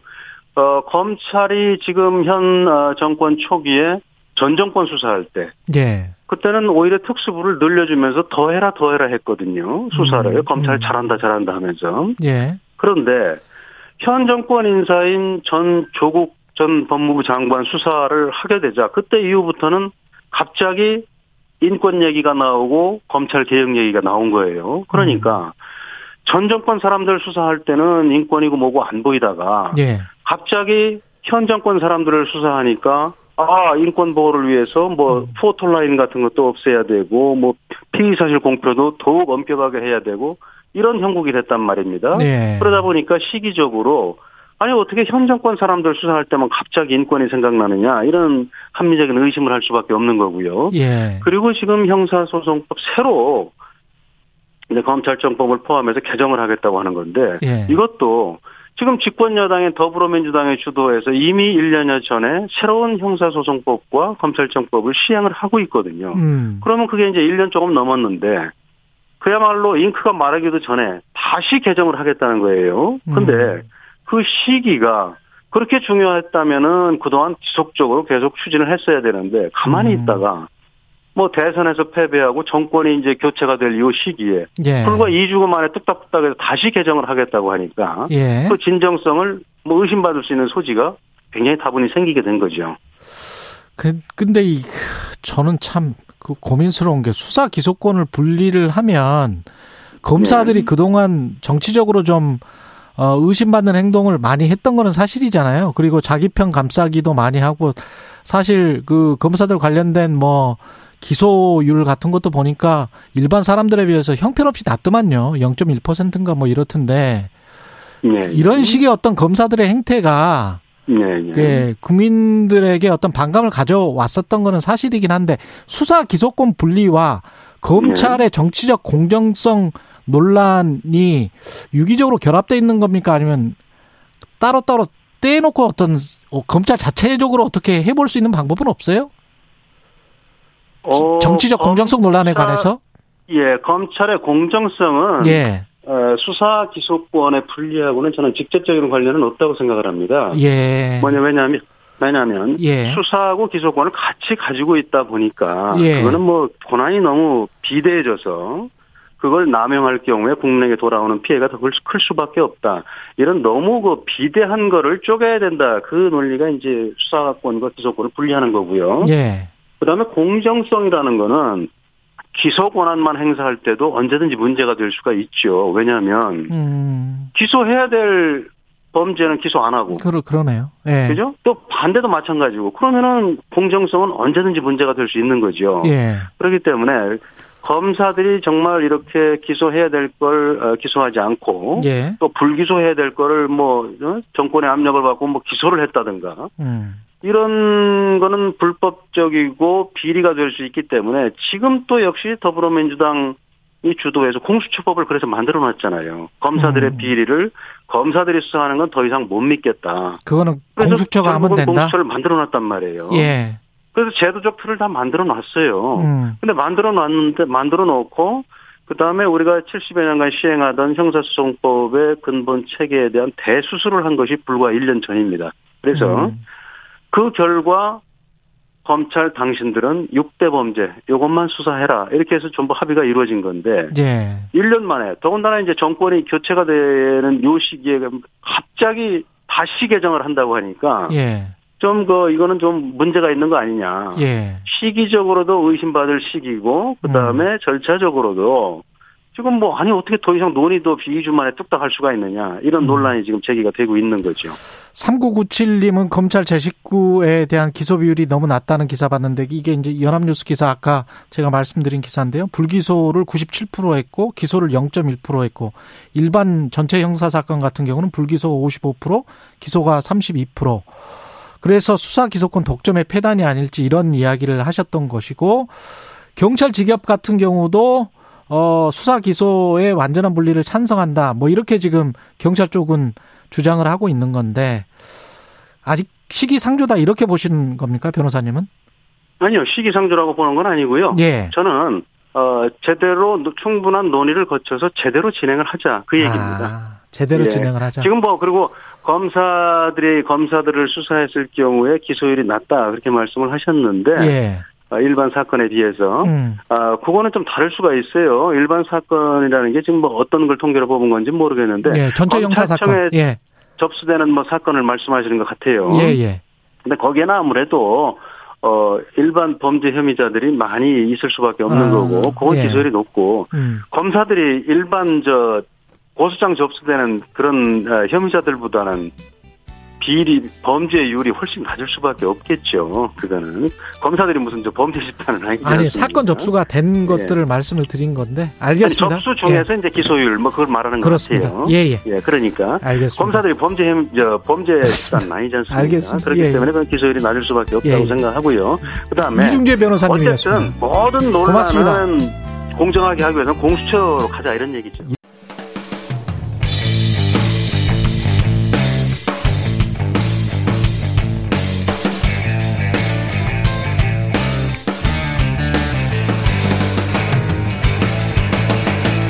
최경영의 최강 시사. 최강 시사. 김호기의 사회학 카페. 어서 오세요. 네, 뉴스의 이면에 있는 흐름과 우리 사회 큰 담론에 대해서 이야기해보는 시간입니다. 김호기의 사회학 카페. 연세대학교 사회학과 김호기 교수님 나오셨습니다. 안녕하십니까? 네, 안녕하세요. 예. 2년 넘게 이어진 사회적 거리두기 조치가 이제 대부분 해제됐고 어 지금 이제 어제부터였죠. 교, 예. 네. 교수님과 저도 마스크를 지금 안 쓰고 대화를 하니까 훨씬 좋습니다. 예, 네. 예. 예. 코로나 시대가 끝, 끝나는 건가요? 어떻게 보십니까? 그렇게 보긴 좀 어려울 것 예. 같습니다. 예. 그러니까 새로운 변이가 나타날 가능성도 있고요. 음. 이제 접종이나 우리가 아니면 이제 확진이 돼서 자연 면역이 생긴 경우가 점진적으로 약화될 수 있거든요. 예. 최근에 뭐 오미크론 재조합인 뭐 XL 변이도 그렇죠. 얘기하고 그래서요. 예. 다만 한 가지 확실한 것은 오미크론은 사라지고 있는 것으로 보입니다. 그래서 오미크론은 사라지고 있다. 예, 포스트 예. 오미크론을 이야기해도 될 것 같습니다. 예. 음. 예. 근데 이제 국민들께서 좀 생각하시기에는 예.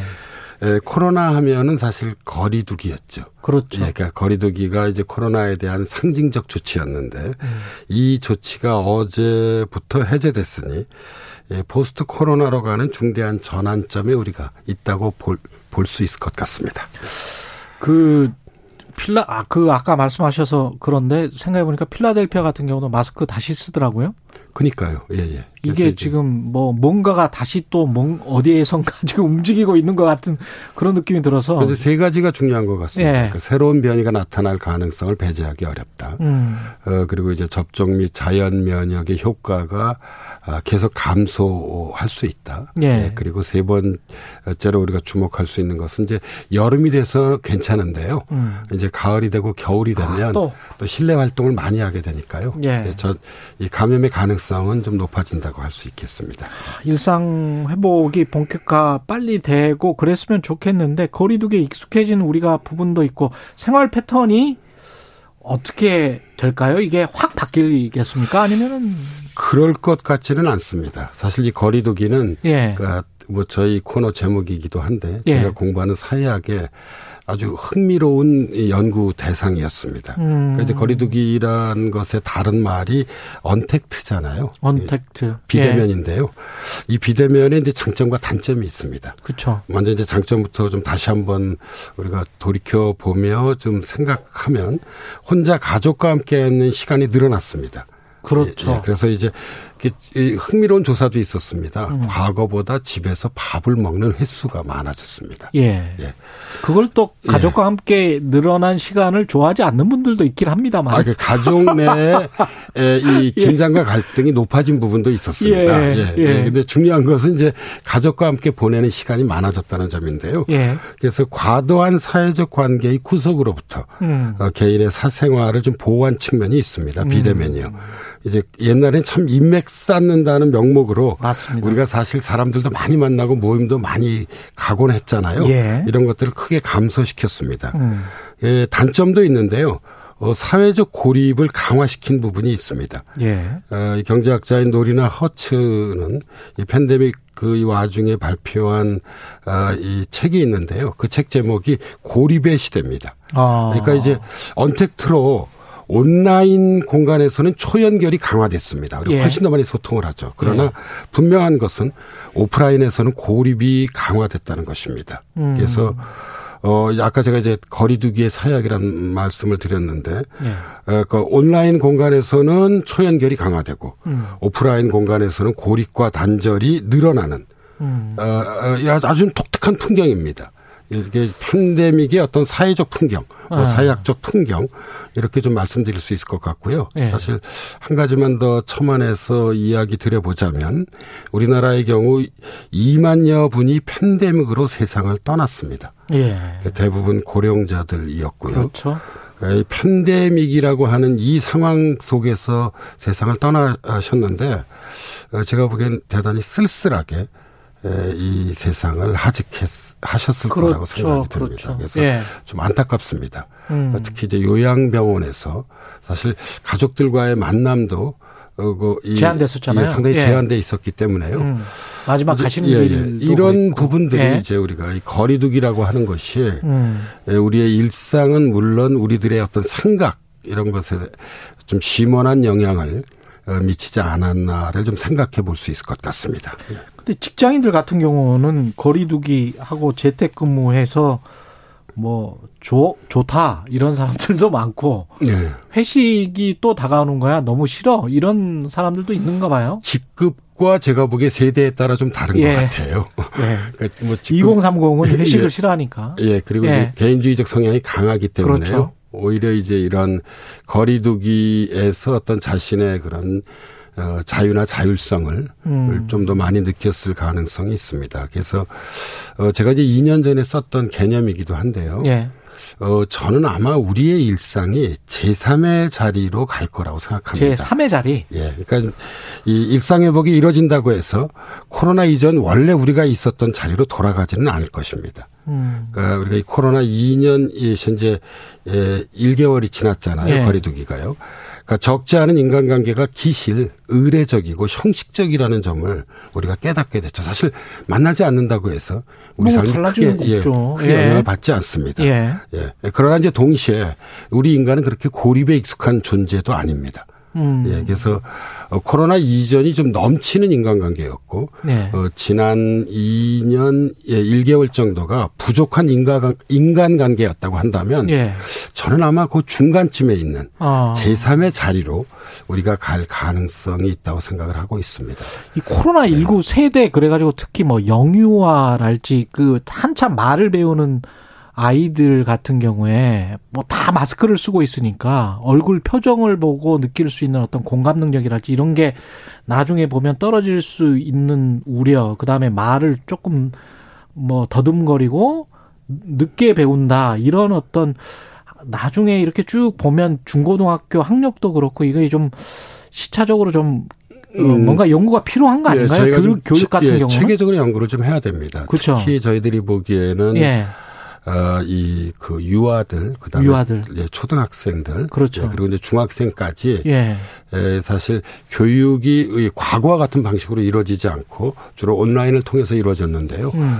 어, 좀 체계적 연구가 좀 필요할 것 같습니다. 그 그렇죠. 그 교육 내 예. 불평등도 상당히 강화됐을 거라고 좀 생각을 하고 있습니다. 사회적 공감도랄지 그 시기에 뭔가 인간적으로 뭔가 발달해야 되는 요소들이 한 2년 동안에 사라지 면 아이들한테 조금 좀 상당히 해가 됐을 수도 있을 것 같다 그런 걱정은 맞습니다. 들더라고요. 예, 그 우리가 예. 보통 것은 이제 사회화 과정이라고 얘기하는데요. 예. 어, 지난 2년 1개월 동안 분명 과거와는 좀 다른 사회화 과정이 진행됐다고 볼 수 있습니다. 예. K 방역 같은 경우는 어떻게 평가를 해야 될까요? 어, 이 자리를 빌어 제가 좀 솔직하게 좀 예. 말씀을 드려보자면 예. 예, 선거가 끝났잖아요. 예. 그래서 이제는 좀 전 비정치적 관점에서 음. 어, 코로나19를 좀 평가할 수 있지 않나 하는 그렇죠. 생각을 가지고 있습니다. 예. 그러니까 우리가 이제 어떤 것을 평가할 때는 절대적 관점이 있고 이제 비교적 관점이 있는데 음. 사실 뭐 절대적 관점에서는 성적표를 매기기는 어렵죠. 예. 어, 그러나 이제 비교적 관점에서 보면 어, 우리나라와 인구 규모가 비슷한 나라들의 어떤 그런 음. 이 코로나 뭐 방역과 대책 과 좀 견주어 볼 수 있다고 생각이 그렇죠. 듭니다. 그래서 제가 네. 몇개 적어 왔습니다. 네. 어, 우리나라 인구가 이제 5,200만 정도 되는데 확진자가 1,600만이었고 사망자가 2만 명 정도 됐습니다. 음. 영국은 6천만 정도 인구인데 확진자 2,100만이었고 사망자가 17만 명이었습니다. 17만 명. 예, 프랑스는 7천만 정도 인구를 가지고 있는데 확진자는 2,700만이었고요. 예. 사망자는 14만 명이었습니다. 아. 예, 이건 이제 최근 기준입니다. 그렇죠. 예, 그리고 이제 독일은 인구가 8,300만인데 확진자가 2,300만, 사망자가 13만이었습니다. 아. 예, 이웃 일본은 인구가 이제 1억 1,900만, 음. 1억 2천만 정도 되는데 확진자가 700만, 음. 사망자가 3만 명 정도였습니다. 두 가지를 좀 말씀드릴 수 있는데요. 예. 우리와 인구 규모가 비슷한 우리가 보통 뭐 이 이 뭐 이 이, 이 영국, 프랑스, 독일 이런 예. 나라들하고 견주어 볼 땐 확진자와 사망자, 특히 사망자의 경우에는 우리가 대단히 낮은 치명률은 훨씬 낮군요. 예, 예, 예. 낮았고요. 어, 이웃 일본의 경우 이제 어떤 그런 인구라고 하는 요소를 좀 어, 이, 이, 그, 이 대입해 봤을 때 음. 사망자는 큰 차이는 없는 것 같아요. 일본은 예. 3만 명, 우리는 2만 명. 그렇죠. 어, 그러나 확진자가 우리가 1,600만 명인 것에 반해서 음. 일본은 700만 정도였던 것으로 보아 예. 어, 일본도 뭐 나름대로 효과적인 좀 방역 정책을 선방했다. 추진했다고 볼 수 있고요. 이게 첫 예. 번째고 두 번째로 음. 요 대목에서 생각해 보면 확실히 서구와 우리 동아시아가 좀 달랐던 것 같습니다. 그렇죠. 예. 예. 그러니까 서구가 훨씬 코로나에 대한 어떤 피해가 컸었다고 한다면 음. 아마도 이것은 이제 우리 동아시아가 공동체적 공동체주의적 음. 어떤 그런 문화를 갖고 있었기 때문에 예. 예, 좀 예, 결과적으로는 좀 효율적 어, 대처가 좀 가능하지 않았나 이런 생각을 가지고 있는데요. 제 생각은 이렇습니다. 두 가지로 말씀드리자면 어, 우리가 이 거리두기를 포함해서 어, 이 특히 자영업자분들의 고통이 대단히 컸었잖아요. 그렇죠. 그러니까 비용은 상당히 지불했습니다. 예. 그러나 아, 사망자 규모는 대단히 적었다는 점을 좀 주목할 필요가 있, 있겠다는 걸 하나 말씀드릴 수 있고요. 음. 그리고 이제 이런 점에 있어서 어, 좀 뭐 과대평가할 필요도 없고, 음. 뭐 저는 뭐 과소평가할 필요도 없는 것, 것 같습니다. 사실 예. K방역이라고 뭐 좀 자화자찬하기도 어렵지만, 음. 그렇다고 해서 우리가 어, 이 다른 나라들하고 비교해 볼때 음. 방역을 못했던 것은 아닙니다. 음. 나름대로 의학적, 예. 아, 그리고 경제적 방역은 이제 두 축으로 이루어졌는데요. 예. 어, 이 적어도 이 정부로서는 음. 최선을 다해서 방역을 추진해 왔다고 볼 수 있을 것 같습니다. 예. 거리두기 이게 해제 이후에 그러면은 방역 대책은 사회학 교수님으로서는 어떻게 생각하세요? 어떻게 해야 될까요? 막 이제 막 돌아다니고 이러고 싶은데 요새 요즘 뭐 택시 잡기도 힘들다고 그러더라고요. 네. 예. 그 근데 제가 보기엔 이런 것 같습니다. 여전히 하루 10만 명 이상의 신규 확진자가 나오고 있고요. 음. 사망자 또한 하루 200명 이상씩 그 쏟아지고 있습니다. 아직도. 예. 그리고 팬데믹은 언제든지 돌아올 수 있는데요. 음. 그 두 가지를 좀 강조해서 말씀드리고 싶으면 어, 첫 번째는 누적 사망자의 94%가 60세 이상의 고령층입니다. 예. 그래서 이제 이들을 코로나로부터 보호하는 게 전 매우 중요한 어, 첫 번째 좀 과제라는 생각이 좀 들고요. 음. 두 번째로는 이제 이와 연관해서 어, 현재 감염 병 등급 조정에 관한 이, 그 그렇죠. 논의들이 이어지고 네. 있습니다. 그래서 5월 하순쯤이면 이제 등급을 낮추겠다고 얘기를 하는데 예. 예. 그래서 현재 이 코로나 19 치명률은 0.1% 수준입니다. 음. 그래서 이런 치명률을 좀 낮추기 어렵다면 어, 이, 우리가 이 과도기에 면역 취약계층의 희생이 커질 수 있습니다. 음. 예, 따라서 이 등급 조정도 좀 두 번째로 좀 신중할 필요가 있다. 신중하자. 예, 물론 그래서 정부가 예. 다음 주 월요일인 25일부터 4주간의 이제 경과를 지켜보겠다는 것인데요. 예. 예, 그래서 이, 요, 이런 대책들은 이제 현 정부에서 다음 정부로 예. 이어져야 할 과제들인데 음. 뭐 이런 것들이 좀 이, 이 잘 이어져서 음. 좀 효율적으로 좀 대처했으면 하는 바람을 가지고 있습니다. 예. 아까 그 삼지대에서 아마 살게 될 것이다 이런 말씀하셨잖아요. 네. 예. 이게 뉴노말 시대라는 게 그 삼지대를 의미하는 것일 수도 있겠습니다. 감염병은 앞으로 몇 년에 한 번씩은 아마 올 거다 뭐 이렇게 의학자들이 말을 하니까. 예, 저는 그래서 2년 전에 이런 개념을 써보기도 했습니다. 예. 우리 인류는 이제 이중적 뉴노말 시대에 들어섰다. 이중적? 뉴노말. 이중적 뉴노말 시대. 예, 그러니까 이 2008년 금융위기 이후 우리가 경제의 뉴노말을 얘기했잖아요. 예. 2020년 이 코로나19 팬데믹의 등장으로 우리는 이제 의학의 뉴노말 상태에 들어가게 된 건데요. 주목할 것은 아. 이 의학의 뉴노말이 경제의 뉴노말에 직접적 영향을 미치게 저기 된다는 것입니다. 그렇죠. 예, 왜냐하면 네. 이, 그, 이 의학의 뉴노말은 특히 경제 영역에서 양극화와 불평등을 강화시키고요. 국가 간. 예. 예. 그리고 또 아, 일국 내에서 국가 내에서도. 네, 내에서도 그렇죠. 예. 예. 그리고 이제 이러한 경제적 양극화가 정치적 양극화를 부추깁니다. 사실 현재 우리 사회의 큰 문제 중에 하나는 경제적 양극화뿐만 아니라 그렇죠. 어, 조금 이전 이전 코너에서 그렇죠. 검수완박에 대한 그런 토론들도 네. 있었잖아요. 예, 치열하죠. 예, 정치적 양극화도 지금 대단히 좀 심각한 상태입니다. 예. 그래서 어 이 이 제가 말씀드리고 싶은 것은 의학의 뉴노말과 경제의 뉴노말이 대단히 밀접하게 연관되어 있고요. 음. 어 이 뭐 결론적으로 말씀드리자면 코로나 대처에 대해서는 개인의 방역도 중요하지만 어, 저는 이 점에서 정부의 역할 음. 국가의 역할이 매우 중요하다고 생각합니다. 예. 예 그래서 이 뭐 의학적 방역을 어떻게 할 것인지, 음. 이 경제적 방역을 어떻게 할 것인지 나아가서 어떤 정치적 양극화를 어떻게 음. 이 완화하고 해소할 것인지에 대해서 사실 가장 중요한 주체는 역시 국가이자 정부일 수밖에 없습니다. 예. 예 그래서 어, 지금 5월 10일 이제 새 정부가 출범을 네, 하잖아요. 그렇죠. 새 정부가 이러한 어떤 우리의 현실과 조건을 음. 좀더 깊게 유념하고 대책을 좀 세워줬으면 하는 바람을 가지고 있습니다. 여기까지 듣겠습니다. 사회학 카페 연세대학교 사회학과 김호기 교수님이었습니다. 고맙습니다. 네, 감사합니다. KBS 1라디오 최경령의 최강시사 지금 듣고 계신 시각 8시 46분입니다.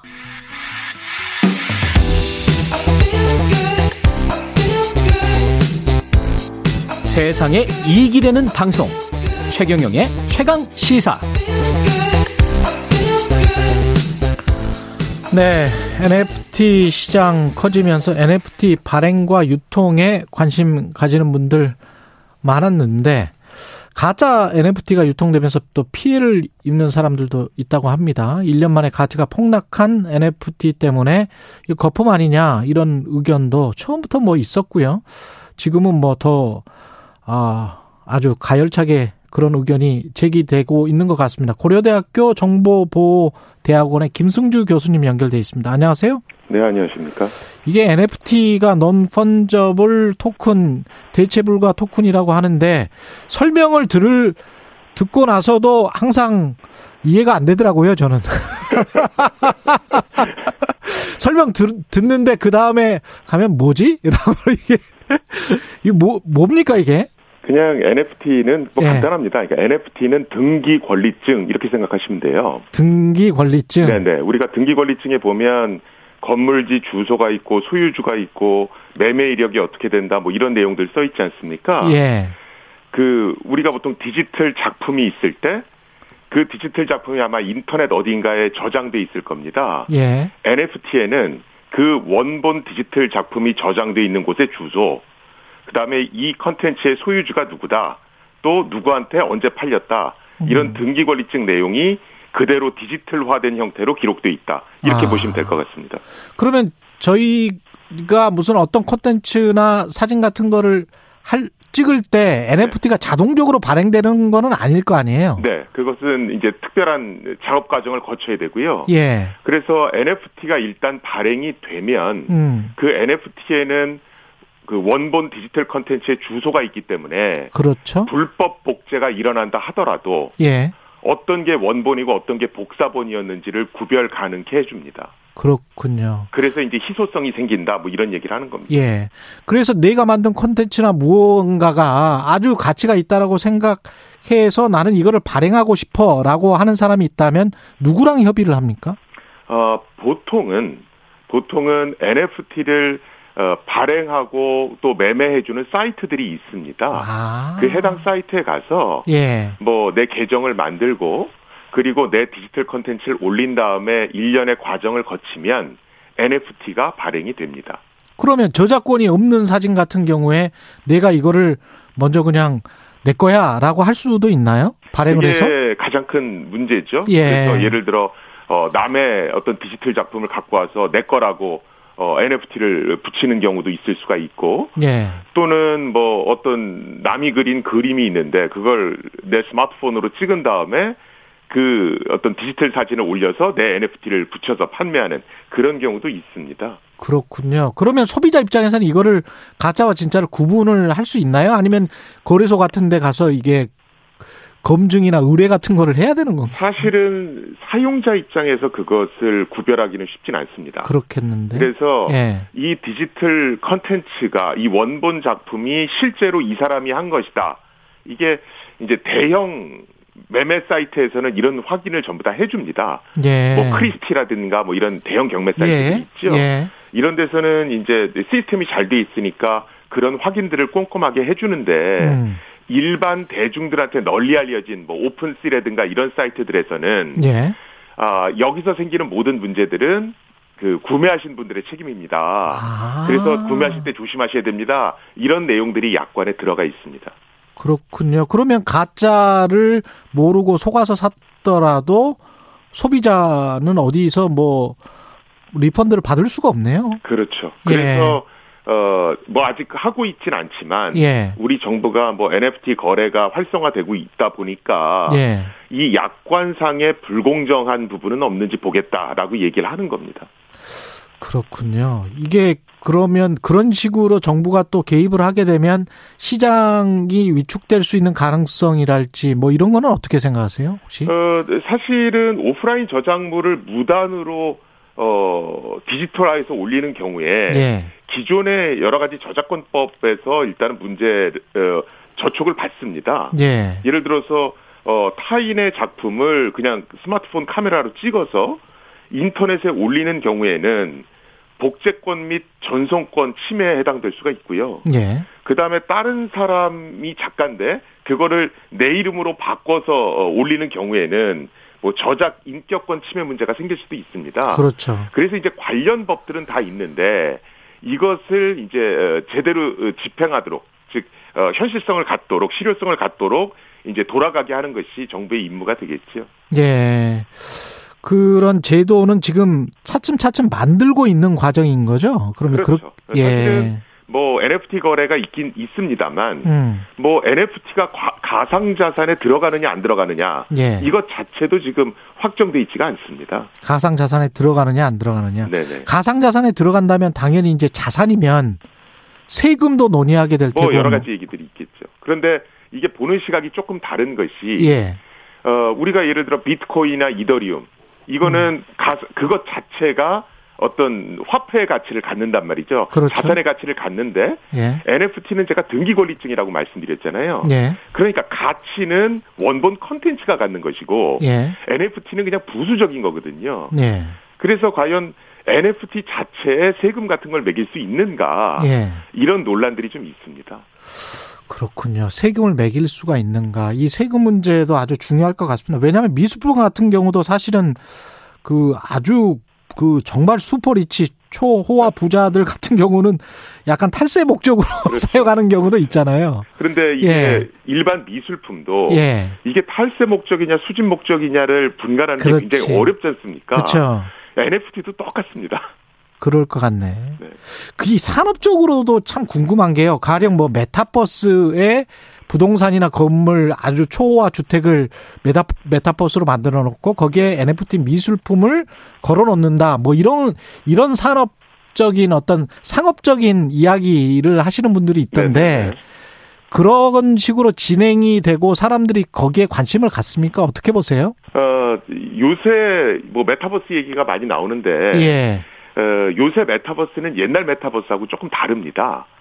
예. 뭐냐면 옛날에는 그냥 회사에서 아이템 같은 거 만들어주면 이용자가 그걸 샀거든요. 예. 근데 요새 메타버스는 프로슈머 생태계를 구축하고 있습니다. 아. 즉 이용자가 예. 아이템을 만들어서 직접 팔 수도 있고 아. 니면 내가 살 수도 있는 거죠. 유튜브하고 똑같은 겁니다. 아 그렇군요. 그러다 보니까 우리 예. 유튜브에서 보시면 불법 복제물 엄청나게 이렇게 차단하지 않습니까? 예. 그렇듯이 메타버스 생태계에도 원본과 복사본을 구별해서 음. 불법 복제물을 차단시켜 줄 필요가 있는 겁니다. 예. 그러다 보니까 이제 메타버스에서 NFT가 논의되는 겁니다. 아.